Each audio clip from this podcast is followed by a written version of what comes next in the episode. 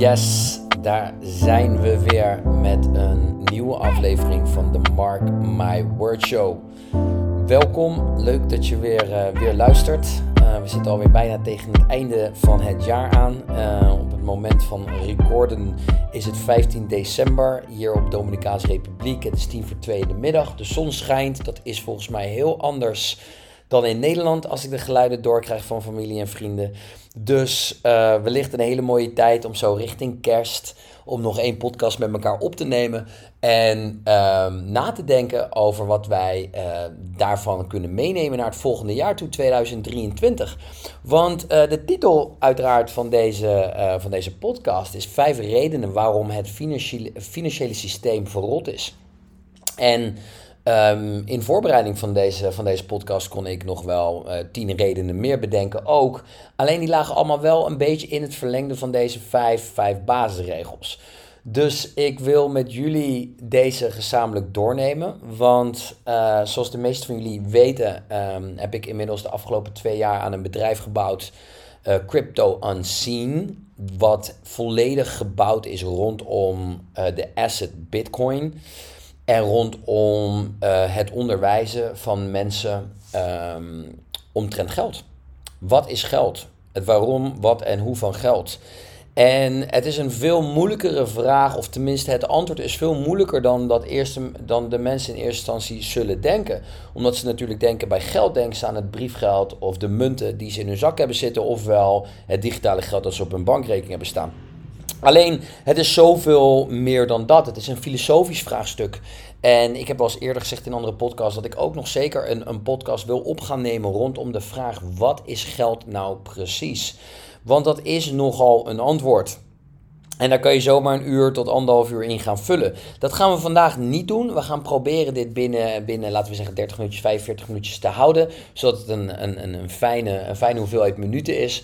En in ieder, in ieder geval voort kan richting 2023 van inflatie, schuld, allerlei arme landen, het verschil tussen rijk en arm dat steeds groter wordt. Al die zaken die gaan we vandaag even kort bespreken, zodat jij een goed idee hebt van hoe dat nou precies zit. Want oh wee, wat heb ik daar een hoop uur in zitten de afgelopen twee, drie jaar. En oh wee, hoe weinig mensen in mijn directe omgeving zijn zich bewust van hoe ze dagelijks genaaid worden door dat financiële systeem. Dus laten we, uh, ja, laten we gaan starten met de vijf redenen waarom ons financiële systeem verrot is. En waarom ik denk dat jij daar persoonlijk heel erg last van hebt. Dus laten we met, uh, laten we met de eerste beginnen. Het systeem, het financiële systeem, is volledig gebaseerd op schuld. Reden 1 waarom het verrot is: het hele systeem is gebouwd rondom schuld.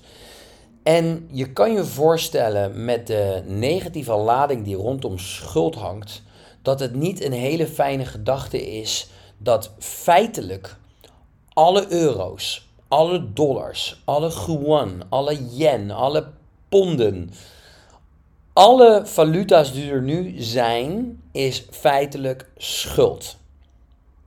Oké, laat die even op je inwerken. Er is geen enkele euro tot stand gekomen zonder dat er aan de andere kant een lijstje is bijgehouden dat die euro uiteindelijk een schuld is aan iemand anders. Dus euro's en dollars en alle munten die je maar kunt bedenken, die worden, in, uh, die worden tot leven gebracht aan de hand van iemand of iets dat schuld opneemt. Dus ofwel een persoon, ofwel een bedrijf, ofwel een land. Dus een persoon, een bedrijf of een land leent geld van een commerciële bank. Een commerciële bank leent geld van de centrale bank. En op het moment dat ze dus geld uitlenen aan een persoon, een commerciële bank geld uitleent aan een persoon, op dat moment wordt er op een knop gedrukt en is het geld aanwezig. Dus wanneer jij een lening neemt om je huis te kunnen betalen, dan drukt de commerciële bank op een knop en hij print als het ware, creëert dat geld into existence. En op dat moment, stel het is 4 ton, je hebt 4 ton nodig voor een huis en tegenwoordig is het de dubbele. Maar uh, in mijn tijd nog, uh, en enige tijd geleden, was dat ongeveer 4 ton wat je nodig had voor een mooi huis op een mooie locatie. Dan werd dat geld gecreëerd en op dat moment is het jouw schuld. Oké? En op het moment dat jij dat geld dan uit gaat geven aan de eigenaar van dat huis, dan krijgt die persoon dat geld, maar jij hebt nog steeds die schuld die je terug moet betalen. Dus alle euro's, alle dollars, nogmaals, dat zijn gecreëerd op basis van schuld. Dus er is niet één euro, niet één dollar die jij ergens kunt vinden, of die jij als salaris krijgt, of die jij um, als een factuur uh, betaald krijgt, of whatever, die op je rekening hebt staan, die niet zijn oorsprong heeft gevonden in schuld. En als je hier wat langer over na gaat denken, dan ga je ook begrijpen waarom het systeem zo verrot is. Omdat een systeem gebaseerd op schuld zal altijd meer schuld nodig hebben om te kunnen blijven bestaan. Om bestaansrecht over te houden. Oké? Want om, voor mensen om geld uit te kunnen geven, was er meer en meer uh, mensen bijkomen. Die mensen die hebben allemaal geld nodig om te kunnen leven. Dat geld moet gecreëerd worden in dit systeem. En dus als er ergens een, een, een man, een, een persoon, een ondernemer bij een bank terechtkomt en hij wil een onderneming starten waar hij geld voor nodig heeft, dan moet hij met een businessplan komen bij de bank. En op dat moment neemt hij bijvoorbeeld een miljoen op um, aan schuld. Dus vervolgens heeft die bank een miljoen gegeven, maar die man heeft een schuld van een miljoen. Met die miljoen gaat hij bouwen, met die miljoen gaat hij mensen aannemen. Die mensen krijgen salaris, maar dat is niets anders dan schuld wat die ondernemer op zich heeft genomen. Oké? En hij kan het van een commerciële bank lenen, maar hij kan natuurlijk ook van een rijke andere investeerder lenen. Linksom of rechtsom, het geld dat wordt uitgegeven, het geld dat bestaat, is ontstaan door schuld. En in een systeem dat volledig bestaat uit schuld, dus uit gecreëerd geld zonder dat daar echt iets onder zit. Want vroeger was het geldsysteem gebaseerd op goud en was de asset die jij dus in kon wisselen, dus het briefje dat jij in kon wisselen bij de bank, daar kreeg je je goud weer voor terug. Dus die briefjes die waren allemaal gekoppeld aan goud. Dus toen zat er een asset onder dat een bepaalde waarde vertegenwoordigde. Maar op dit moment is dat niet meer zo. Op dit moment um, geven banken en uh, dus commerciële banken geen biljetten en munten of gewoon geld op digitale rekening uit met daarvoor in ruil een bepaalde asset die een bepaalde waarde vertegenwoordigt. Oké? Dat was dus voorheen goud en dat betekende dus toen dat het, dat het een goudsysteem was. Maar nu is het systeem gebaseerd op schuld. En om dat, dat liedje draaiende te kunnen houden, moet er alsmaar meer geld gecreëerd kunnen worden om oude schulden af te betalen. En daardoor is het systeem zo verrot. Want als dus banken ineens uit het niets besluiten dat ze geen geld meer uitlenen, omdat ze bijvoorbeeld zelf te veel schuld hebben en daardoor eh, in de problemen komen als ze nog meer schuld op zich nemen en geld lenen van andere commerciële banken of van de Federal Reserve of van de centrale banken. Als zij dus stoppen met geld uit te lenen, dus om geen nieuwe schuld meer te creëren, dan is er dus, staan er dus overal openstaande schulden op allerlei bankrekeningen, overal ter wereld. En is er ineens geen geld meer beschikbaar om dat af te betalen. Want al die mensen, al die bedrijven die uh, hypotheek hebben genomen, die bedrijven die hebben leningen opgenomen om te kunnen gaan presteren, dat geld moet natuurlijk terugbetaald worden. Maar dat geld kan alleen terugbetaald worden als ze dat geld ergens anders verdienen. Maar zoals ik al net zei, op het moment dat banken stoppen met geld uit te lenen, dan is dat geld dus nergens meer beschikbaar. Want elk eurotje, elk dollartje is gebaseerd op schuld. Dus als zij stoppen met nieuwe geldcreatie, dan kunnen al deze mensen die een hypotheek hebben genomen en al deze ondernemers of bedrijven die leningen op hebben genomen om, om te kunnen investeren, die kunnen dat niet meer terugbetalen, want die moeten dat terugbetalen uit inkomsten. Inkomsten die weer voortkomen uit de markt. En de markt kan alleen geld uitgeven als dat geld ofwel gecreëerd is, ofwel elders verdiend wordt. Maar het wordt elders verdiend door andere mensen die weer een lening opnemen. Want een huiseigenaar verdient geld doordat iemand anders geld opneemt op basis van schuld. Dus als de banken stoppen met geld uitlenen, worden er geen huizen meer verkocht. Snap je? Dus al die huiseigenaren verdienen dat geld in ieder geval niet terug door hun huis te verkopen. Dus moeten ze bijvoorbeeld gaan werken. Maar als banken stoppen met geld uit te lenen aan ondernemers en aan eigenaren, dan kunnen die bedrijven uiteindelijk hun schuld niet meer betalen of kunnen niet eens meer starten, waardoor er ook geen banen meer zijn. Als er geen banen meer zijn, kunnen mensen natuurlijk hun boodschappen en hun hypotheek niet meer betalen. En dus is het eigenlijk een eindeloos geneuzel van banken die constant maar meer geld creëren om maar de muziek gaande te houden, zodat een ieder uiteindelijk zijn schuld terug kan betalen. Zodra de banken, om wat voor economisch voorval dan ook, het idee hebben dat ze moeten stoppen met geld creëren, op dat moment stopt feitelijk de muziek en kan een x-percentage van de totale populatie van alle schuld niet meer terug worden betaald. Waardoor je bankruptcies krijgt, uh, insolvencies, mensen kunnen het niet meer terugbetalen en komen daardoor op straat te staan, worden ontslagen en noem alles maar op. Dus simpelweg gezegd, doordat het systeem gestart is door schuld, kan je eigenlijk geen kant op behoudens doorgaan. Behoudens alsmaar meer geld creëren.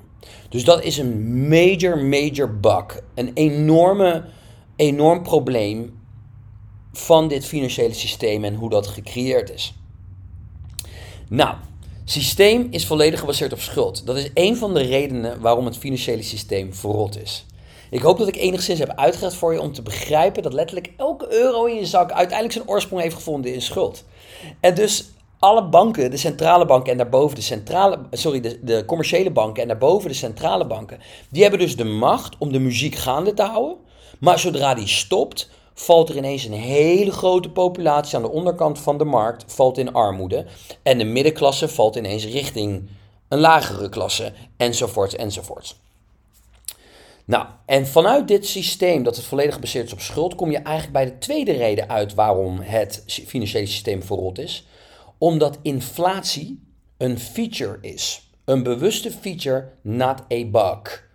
Oftewel, inflatie is niet iets wat in dit financiële systeem niet gewenst is. Het is iets wat, dit, wat vereist is door dit financiële systeem. Even voor de mensen die niet precies weten wat inflatie inhoudt. Inflatie betekent niets anders dan de uitbreiding van de totale geldhoeveelheid. Want als je de totale geldhoeveelheid uitbreidt, dan komt er meer geld in omloop, in omloop en wordt die per euro, per dollar minder waard. Dat is wat inflatie betekent. Dus uiteindelijk kan je met diezelfde euro minder goederen en services kopen dan in het verleden. En omdat ik jou net heb uitgelegd dat het volledige systeem gebaseerd is op schuld, en dat, we, dat de commerciële banken en de centrale banken de macht hebben om de muziek gaande te houden. En zodra ze daarmee stoppen, dat uiteindelijk het hele systeem eigenlijk inklapt. Dus als zij stoppen met geld creëren, dan stort het tijdelijk in. Dat noemen we een recessie. Net zolang dat zij denken, nu is het weer even genoeg geweest. Nu zijn er weer genoeg voldoende mensen in de armoede terechtgekomen. Dus onderdeel van het systeem, slaaf van het systeem gebleven. De rijkere mensen die zoveel macht hadden, zijn weer wat armer geworden. En nu kunnen we de muziek op een gegeven moment weer aanzetten. Want we hebben zoveel als mogelijk weer een klein beetje gecorrigeerd. Zij hebben de macht. Maar zoals ik al uit heb gelegd, om de muziek gaande te houden, moet er constant nieuwe schuld gecreëerd worden. Met andere woorden, er moet constant nieuwe geld gecreëerd worden. Om de muziek gaande te houden, zodat mensen kunnen blijven bewegen in het financiële systeem. Dat heet inflatie. Uitbreiding van schuld, AI, creëert aan de andere kant een euro of een dollar of een yen of een yuan, is uitbreiding van de money supply, van de totale hoeveelheid van geld. Nou, te bedenken dat in de kranten nu overal staat hoe vervelend het is dat we inflatie hebben, omdat 10%, 18%, 15% inflatie is en is geweest, betekent dat we allemaal ineens 10 tot 15% minder kunnen uitgeven of minder ermee kunnen kopen. Dus we hebben allemaal zojuist heel veel waarde verloren. Dus we vinden allemaal inflatie is echt super slecht voor mensen die hun geld verdienen, gedeeltelijk uitgeven en gedeeltelijk sparen. Aan de ene kant is het super slecht omdat je wordt genoodzaakt om het gelijk uit te geven, want volgende week is het minder waard. Aan de andere kant is het slecht om het spaargeld wat je al had, zeg dat je 5000 euro spaargeld had op je rekening en er is 10% inflatie, dan koop je daar letterlijk dit jaar dus 10% minder van dan een jaar geleden. Dus feitelijk zou je kunnen zeggen, of in principe zou je kunnen zeggen dat die 5000 ineens nog 4500 euro waard is. Ondanks dat er 5000 op je rekening staat, kan je er maar 4500 euro aan spullen van kopen in deze tijd. Ten opzichte van het jaar ervoor. Maar inflatie is dus een bewuste, een bewuste actie gekoppeld aan het systeem. Toen het systeem gecreëerd is, toen hebben ze bewust gekozen om inflatie daar onderdeel van te maken. Want zij wisten ook dat een systeem volledig gebaseerd op schuld alleen staande blijft als er constant nieuw geld gecreëerd wordt. Nieuw geld creëert automatisch een vorm van inflatie. Begrijp je? Dus het is all part of the game. Zij willen dat geld minder waard wordt over tijd. Want daarmee geven ze alle mensen een incentive. Pushen ze de mensen die dat geld verdienen om het zo snel mogelijk uit te geven. Want het is nu meer waard dan volgend jaar. Dus dit is een psychologisch verschijnsel wat ingebakken zit in het systeem. Inflatie, wat eigenlijk heel slecht is voor iemand die geld verdient en het wil sparen. Want als je het spaart, is het volgend jaar minder waard. Hiermee zit dus een psychologische incentive in om het direct uit te geven, waardoor de economie kan quote-unquote blijven groeien. Dit is een bewuste keuze geweest.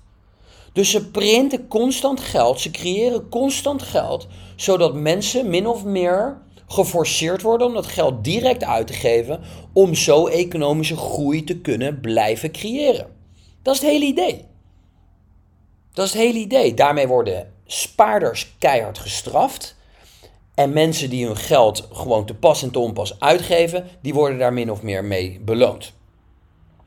Maar make no mistake, het is niet iets wat ze dus vervelend vinden. In de pers lees je nu hoe, hoe, hoe ze inflatie willen bevechten en hoe ze dat willen terugkeren naar normaal. En dat komt puur omdat het nu te hoog is. De genie is out of the bottle.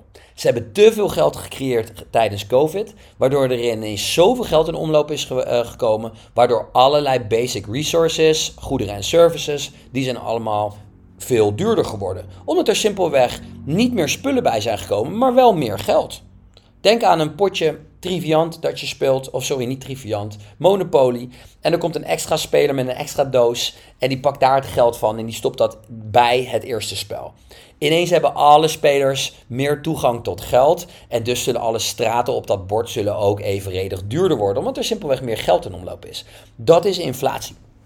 En het hele idee van dit financiële systeem dat gebaseerd is op schuld, is om constant bewust geld er blijft bij te creëren, zodat mensen min of meer geforceerd worden om het geld nu uit te geven, want later is dat geld minder waard.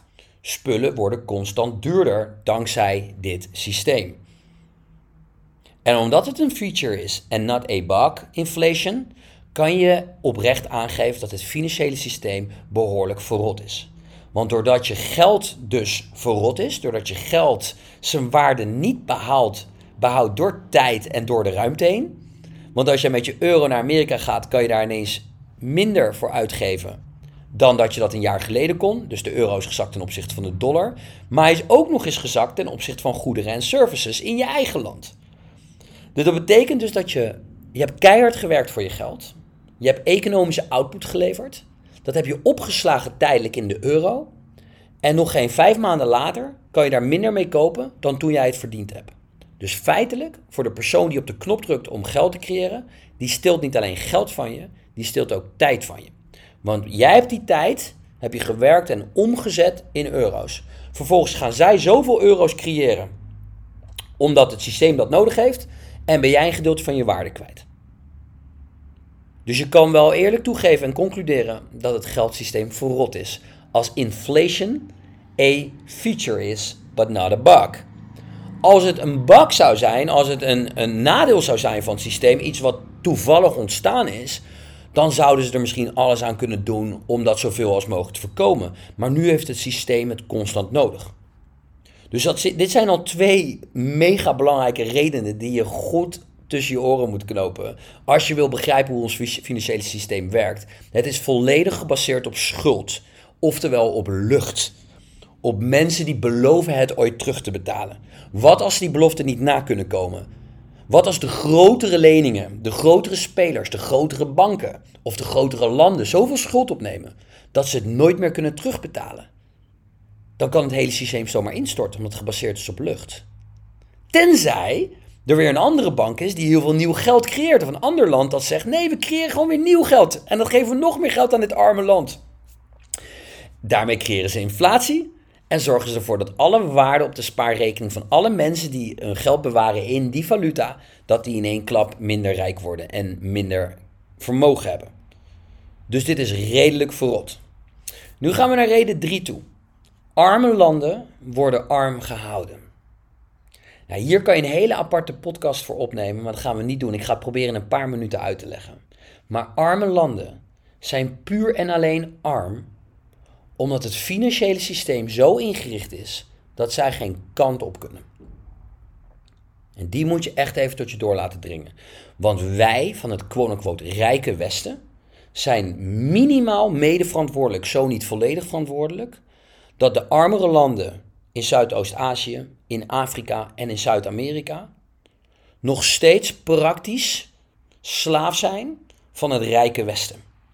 En ik zal je kort uitleggen hoe dat gegaan is. Nogmaals, hier kan je een heel geschiedenisboek mee vullen. Uh, in dit geval een oprecht geschiedenisboek. Dus boeken die daadwerkelijk de waarheid proberen te achterhalen. En niet de, de onzin die wij op, uh, op school hebben geleerd. Maar arme landen worden arm gehouden. En hier is hoe het is min of meer is gegaan. Nogmaals, jongens, in grote lijnen. Je kan hier een discussie over, over voeren.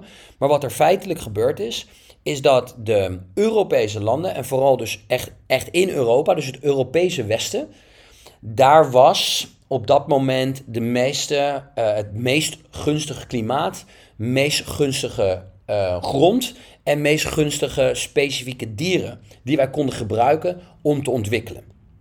Om, om de agrarische sector te ontwikkelen, om landbouw te ontwikkelen. Want daarvoor waren we allemaal, overal ter wereld, waren we jagers-verzamelaars. Dat is wat we waren.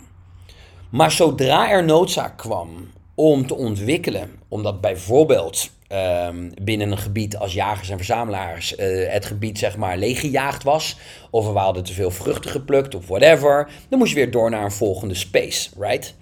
Maar uiteindelijk was, werden die groepen mensen zo groot dat het uiteindelijk niet meer sustainable was om met een kleine groep jagers en verzamelaars te werken.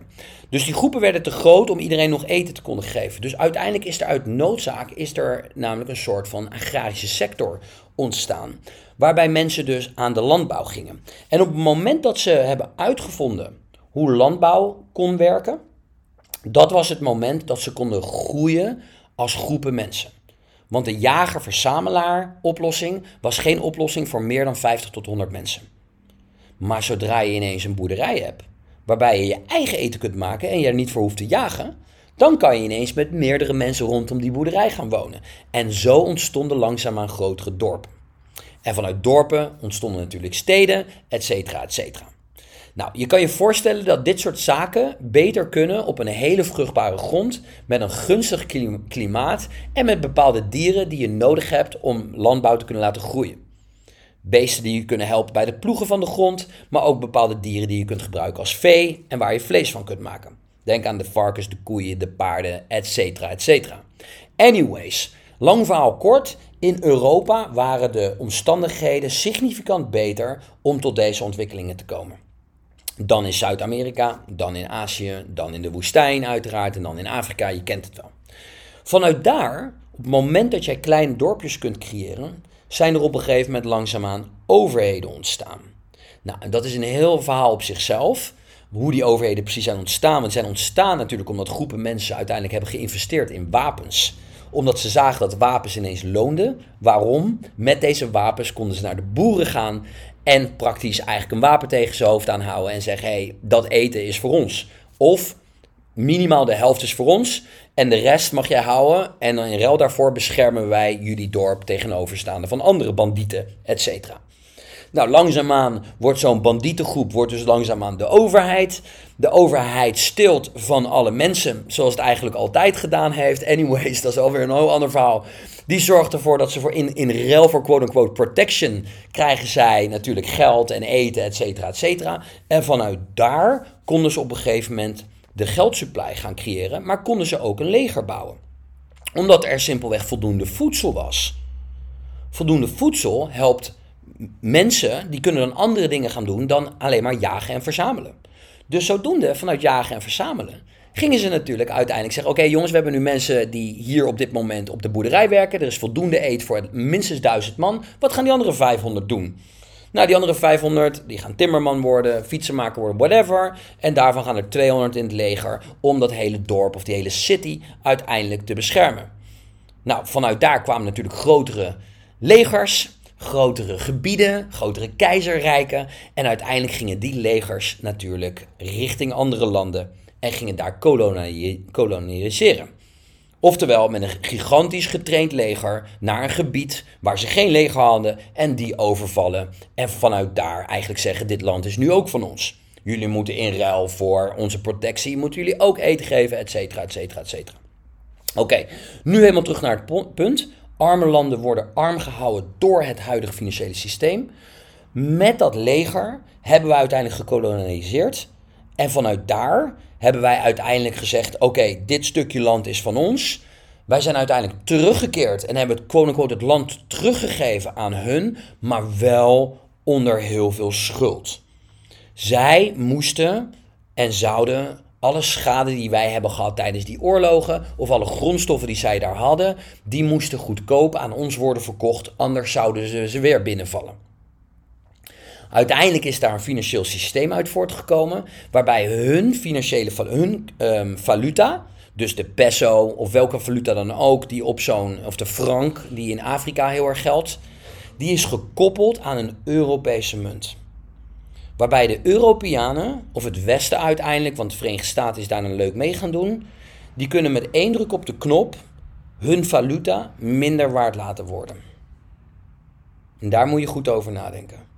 Dus ondanks dat we ze daar zijn binnengevallen en uiteindelijk met ons leger hebben overvallen, hebben geplunderd en al die zaken hebben gedaan en wel zijn terug, teruggetrokken, waardoor ze uiteindelijk een, een, een, een soeverein land konden worden, hebben we het financiële systeem zo gestructureerd dat zij alleen konden overleven met leningen van ons. En dat is de pijnlijke conclusie van dit hele lange verhaal op antwoord op eh, vraag 3, of tenminste punt 3, arme landen worden arm gehouden. Deze arme landen die worden geforceerd om hun grondstoffen tegen een lagere prijs dan de marktwaarde, marktwaarde te verkopen aan hun vroegere koloniën. Bijvoorbeeld, heel Afrika moet hun grondstof goedkoop verkopen aan Frankrijk, die dat vervolgens dan weer kan verkopen aan andere landen voor een hogere prijs.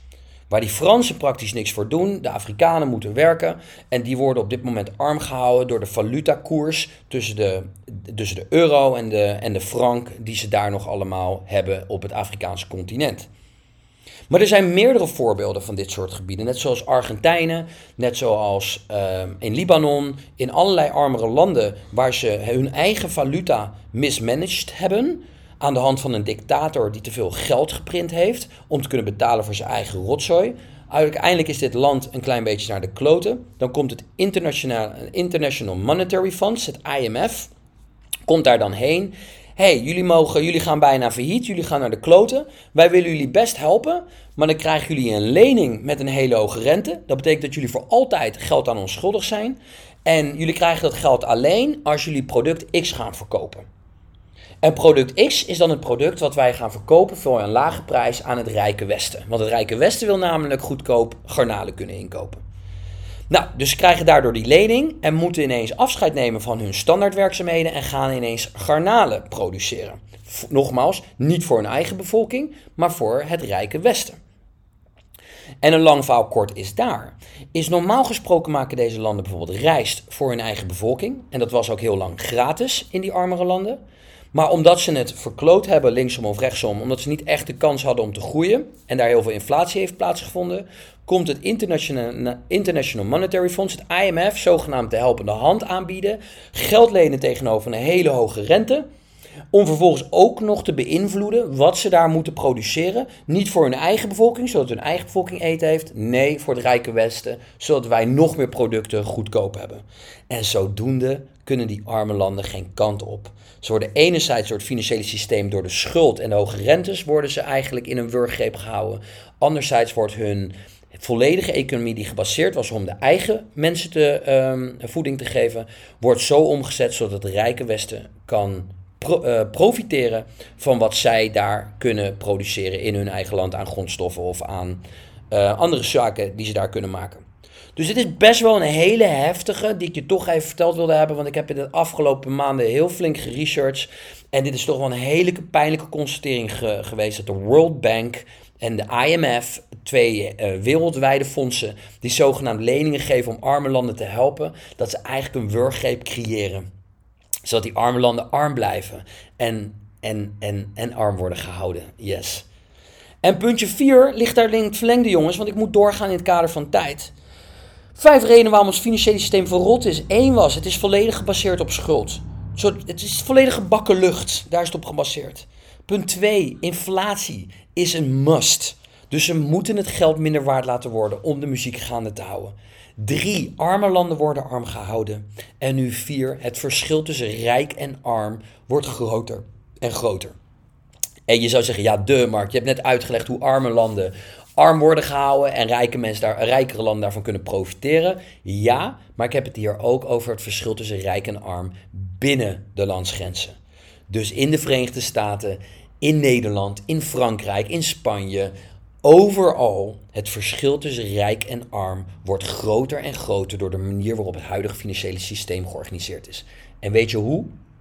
Simpelweg doordat er bepaalde mensen, bepaalde groepen mensen, bepaalde type bedrijven dichter bij de geldprinter zitten dan jij en ik.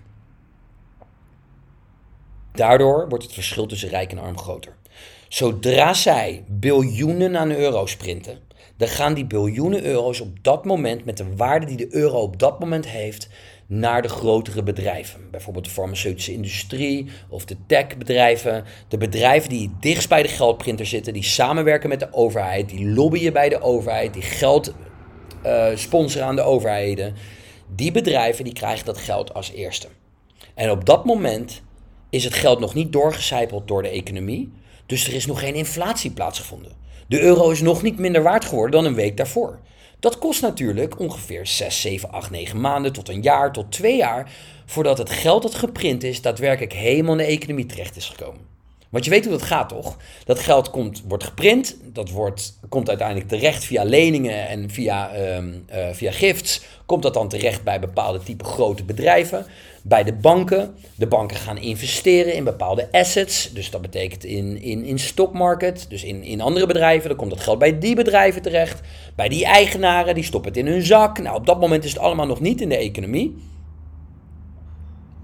Maar uiteindelijk, uiteindelijk zijpelt het natuurlijk door. Omdat het geld uiteindelijk bij de salarissen van die mensen die daar werken terechtkomen. Uiteindelijk gaan die mensen hun salaris uitgeven om appels, peren en eten van te kopen of een auto van te kopen.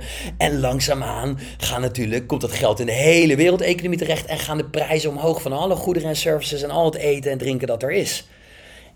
En daardoor, zodra de mensen in de lagere klasses dat geld krijgen, is het in één klap minder waard dan dat het waard was toen de rijkere mensen het kregen. Dus de rijkere mensen konden er veel meer voor kopen dan de mensen die het later kregen. En daardoor wordt het verschil tussen rijk en arm groter. De rijkere groepen mensen, de overheden zelf, de commerciële banken, de grotere bedrijven die invloed uitoefenen op het politieke gestel, die krijgen dat geld als eerste. Dus die kopen daar assets van, terwijl dat geld nog heel veel waarde heeft. Dus die investeren dat in de stockmarket, die investeren dat in bitcoin, die investeren dat in goud, wat het op dat moment waard is. Maar zodra dat geld doorcijpelt, kan je minder en minder met dat geld kopen. Dus de mensen die onderaan de markt zitten en die willen goud kopen, die willen bitcoin kopen, die willen een, een, een, een, een aandeel van een bedrijf kopen, dan zijn die prijzen al lang omhoog gegaan, omdat de banken daarin geïnvesteerd hebben.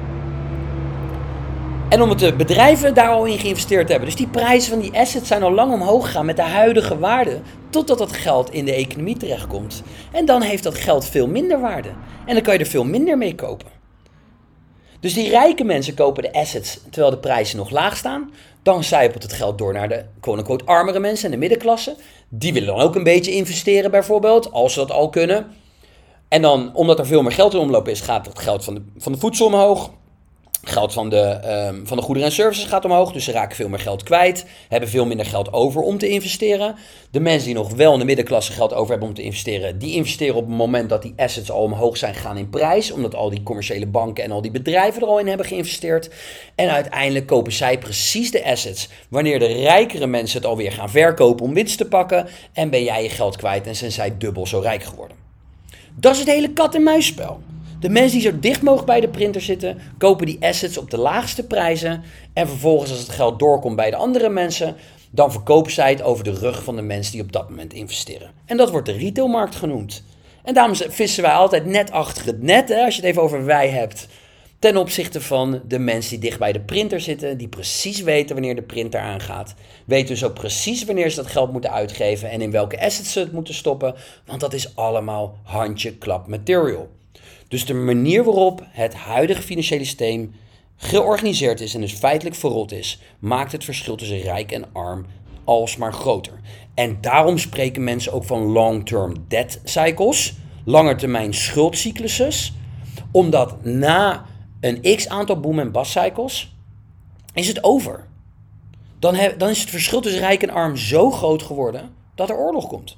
Dat er social unrest komt, er komen te veel mensen op straat te leven, te veel zwervers, te veel mensen onder de armoedegrens. Die gaan op een gegeven moment uh, voor een ander politiek, uh, een politieke leiding kiezen, die uiteindelijk wat meer populistische houding heeft, die oorlog gaat voeren met andere landen om grondstoffen terug te krijgen, om, om, om te zeggen dat het huidige systeem niet goed georganiseerd is, waarbij andere landen de schuld krijgen en je dus weer een situatie krijgt met heel veel propaganda, AI, waar we nu in zitten, waarbij landen elkaar allemaal beschuldigen van allerlei activiteiten waar de andere last van heeft. Zodat de mensen met elkaar zeggen: Oh ja, het is de schuld van dat land, of het is de schuld van deze oorlog, of het is de schuld van de pandemie, of het is de schuld daarvan. Maar uiteindelijk is het niet de schuld van de pandemie, ook niet de schuld van Poetin of de oorlog waar we in terecht zijn gekomen. Het is de schuld van money management. Money management van de politieke leiders. Maar hey, zeg ik dat het volledig hun schuld is? Nee, want het financiële systeem waar zij in werken is tot op de basis al verrot. Show me the incentives, I show you the behavior. Politieke leiders kunnen vaak niet anders, want ze zijn onderdeel van het financiële systeem. Dus zij hebben zich hier aan te houden. Anders worden zij ook out of office gestemd. Dus zij zijn onderdeel van dit systeem waar ze simpelweg zichzelf niet kunnen, van los kunnen trekken, al zouden ze het willen. Niet zeggen dat ze het zouden willen. Maar de reden waarom we nu in de penarie zitten, de reden waarom er hoge inflatie is, de reden waarom we met z'n allen moeten strijden voor heel weinig, is omdat het financiële systeem in de basis gebaseerd is op gebakken lucht, AI-schuld. Inflatie is een bewuste keuze, is een bewust onderdeel van het systeem. Arme landen worden arm gehouden. En het verschil tussen rijk en arm wordt alsmaar groter. En nu komen we langzaamaan bij de laatste. En dat is meer een psychologische um, reden waarom het financiële systeem verrot is. Want het financiële systeem werkt instant gratification in de hand in plaats van langetermijn sustainable denken. We hebben allemaal ons mond vol over hoe het klimaat naar de kloten gaat door de hebberigheid van de mens. We hebben allemaal ons mond vol over consumerisme dat we met z'n allemaal allemaal meer, meer, meer hebben, hebben, hebben, hebben. En iedereen klaagt over. En ik kan het heel goed voorstellen. Want A, het brengt geen geluk. B, het komt een beetje ondankbaar over. C, en dat is waar de meeste mensen nu op tv over praten. Het is unsustainable. Het is niet duurzaam. De wereld gaat langzaamaan naar de kloten. Er worden te veel grondstoffen verbruikt. Uh, we, we, we gooien te veel CO2 in de lucht waarmee het warmer wordt en daarmee de, de, de, de, Noord, de, de Noordpool en de Zuidpool die smelt en daarmee gaat de zeelevel omhoog en straks zullen met z'n allen niet meer leven. Meer vluchtelingen doordat de zeelevel bla bla bla bla bla bla. Nou, hoe je daar ook in staat in, in dat hele scenario denken, want ik heb daar wel een klein beetje een andere mening over, ook omdat ik daar een x aantal um, rapporten over heb gelezen. Maar dat is nu niet zo heel relevant. Feit is wel dat we met z'n allen te hebberig zijn en dat we allemaal constant meer willen om maar gelukkig te blijven en dat het inderdaad unsustainable is. Want je je zou kunnen zeggen dat de wereld op een gegeven moment dan uh, overbevolkt raakt. Of dat we met z'n allen te veel verbruiken. En nou zeg ik jou, dat komt door het financiële systeem. Het werkt letterlijk instant gratification in de hand. Eén en al, alleen al, omdat ik heb gezegd bij reden 2, inflatie is een bewust onderdeel van het systeem. Ofwel jouw geld wordt minder waard in de toekomst. Ofwel jij wordt psychologisch uitgedaagd om je geld zo snel mogelijk uit te geven. Dus in en of itself is dit financiële systeem unsustainable. Ze willen dat je meer en meer uitgeeft. Maar denk hier nou eens over na. Als, we, als de mensen aan de top realiseren dat het hele systeem bestaat uit schuld en gebaseerd is op schuld en alleen kan blijven staan als er constant nieuw schuld wordt opgenomen. Dan moeten ze mensen dus ook psychologisch zo beïnvloeden dat ze leningen blijven nemen. Daardoor gooien ze ook 9 van de 10 keer de rentes omlaag. Om te stimuleren dat jij blijft lenen. En als je nou gaat nadenken over, um, over advertising en over propaganda, dan klinkt het ook ineens heel logisch dat ze constant mensen middels propaganda of middels reclame willen uitdagen om meer te kopen. Want als mensen meer kopen, hebben ze meer geld nodig. Als ze meer geld nodig hebben, gaan ze harder werken. Als ze harder gaan werken, gaat de economie groeien en kunnen ze de muziek weer gaande houden. En als ze niet harder gaan werken, gaan ze meer lenen. Dus om mensen zo dat hele verhaal te stimuleren van hé, hey, je hebt een groot huis nodig om gelukkig te zijn, om daar je gezin te kunnen bouwen. En man en vrouw moeten allebei werken, want vrouwen voelen zich anders niet gelijk aan mannen. Nou, dan gaan vrouwen dus ook ineens zich op de, uh, op de arbeidsmarkt uh, bevinden, want die hebben zich ook helemaal meegekregen dat ze anders niet voldoende zijn. En zodoende wordt iedereen eigenlijk beïnvloed om alleen maar harder te gaan werken, meer geld te gaan verdienen, zodat ze meer gaan uitgeven, want anders stopt de muziek. Als mensen niet meer uitgeven, dan zakt het hele systeem in dat gebaseerd is op schuld. Want dan kunnen mensen hun, hun, hun, hun schulden niet meer terugbetalen. Bedrijven niet en mensen niet, maar ook overheden niet. Dus de overheid heeft jou nodig om geld uit te blijven geven. Als jij ineens gaat sparen en gaat denken van hé, hey, ik ben eigenlijk wel tevreden met wat ik nu heb. En ik zet mijn geld op de rekening voor later, voor mijn kinderen voor mijn erfgenamen. Dan stopt de muziek. Als mensen niet meer schuld opnemen, stopt de muziek. Als mensen het geld dat ze verdiend hebben met werken niet gelijk uit gaan geven, stopt de muziek. Dus de hele propagandamachine, de hele reclamemachine, advertising, de volledige economie is erop gebaseerd om mensen te beïnvloeden om hun geld zo snel mogelijk uit te geven. Enerzijds dus word jij uitgedaagd om dat te doen, omdat je geld over een jaar minder waard is dan vandaag, per definitie. Het is nog nooit meer waard geworden. Dus minimaal 2% inflatie, dus minimaal 2% minder waard. Maar de laatste tijd hebben 10 tot 15 tot 20%.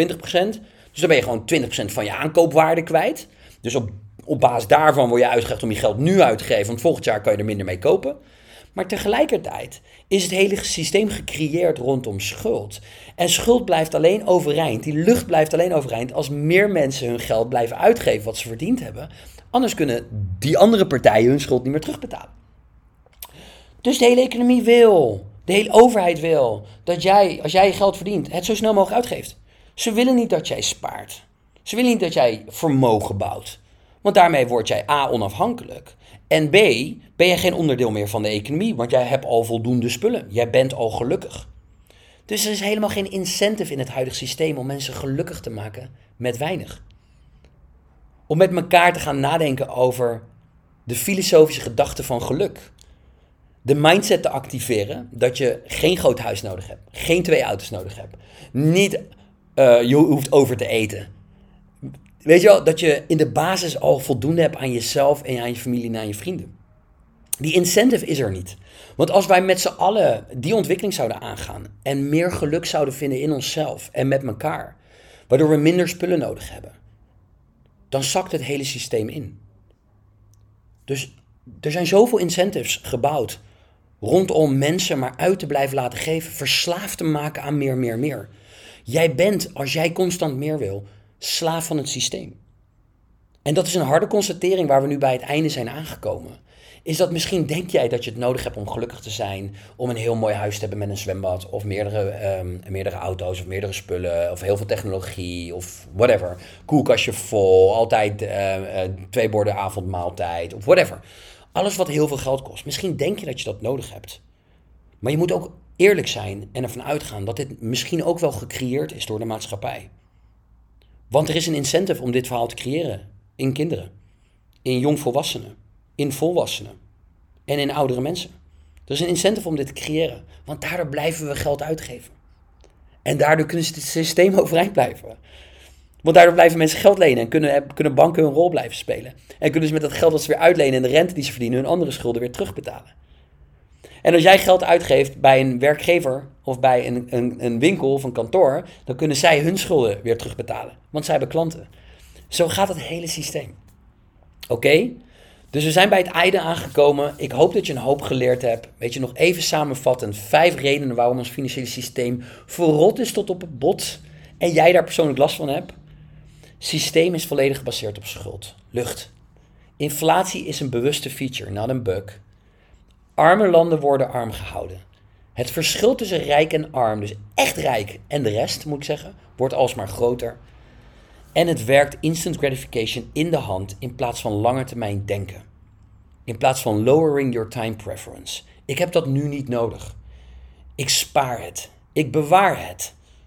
Zodat later mijn kinderen een beter leven hebben dan ik. En zo wij met elkaar een maatschappij kunnen bouwen. Waarin onze kinderen en de kinderen van hun kinderen een steeds beter leven krijgen. Maar dat kan alleen als het geld niet kapot is. Want nu word ik gestraft. Als ik niet 10.000 euro opzij heb gezet voor mijn dochter Nikki of mijn dochter Jess, dan is dat over 20 jaar, wanneer ze het nodig hebben, is het misschien nog 3000 euro waard. En dan ben ik nog positief aan het rekenen. Dus ik word helemaal niet uitgedaagd om die 10.000 euro opzij te zetten voor mijn kinderen, om hun een beter leven te schenken. Ik word uitgedaagd om het nu uit te geven, om risico te nemen, om er meer van te maken, zodat mijn kinderen later wel een beetje geld hebben. En ik denk dat dit verrotte systeem dus ook echt de basis is waarom we met elkaar regelmatig onaardig zijn naar elkaar toe. En waarom wij dus niet nadenken over onze toekomst, maar allemaal alleen maar instant gratification willen. Het moet allemaal nu. Het wordt namelijk gepropagandeerd middels advertising en reclame. Het wordt altijd maar uitgedaagd. Er wordt een heel leven gecreëerd van wat een goed leven zou moeten zijn.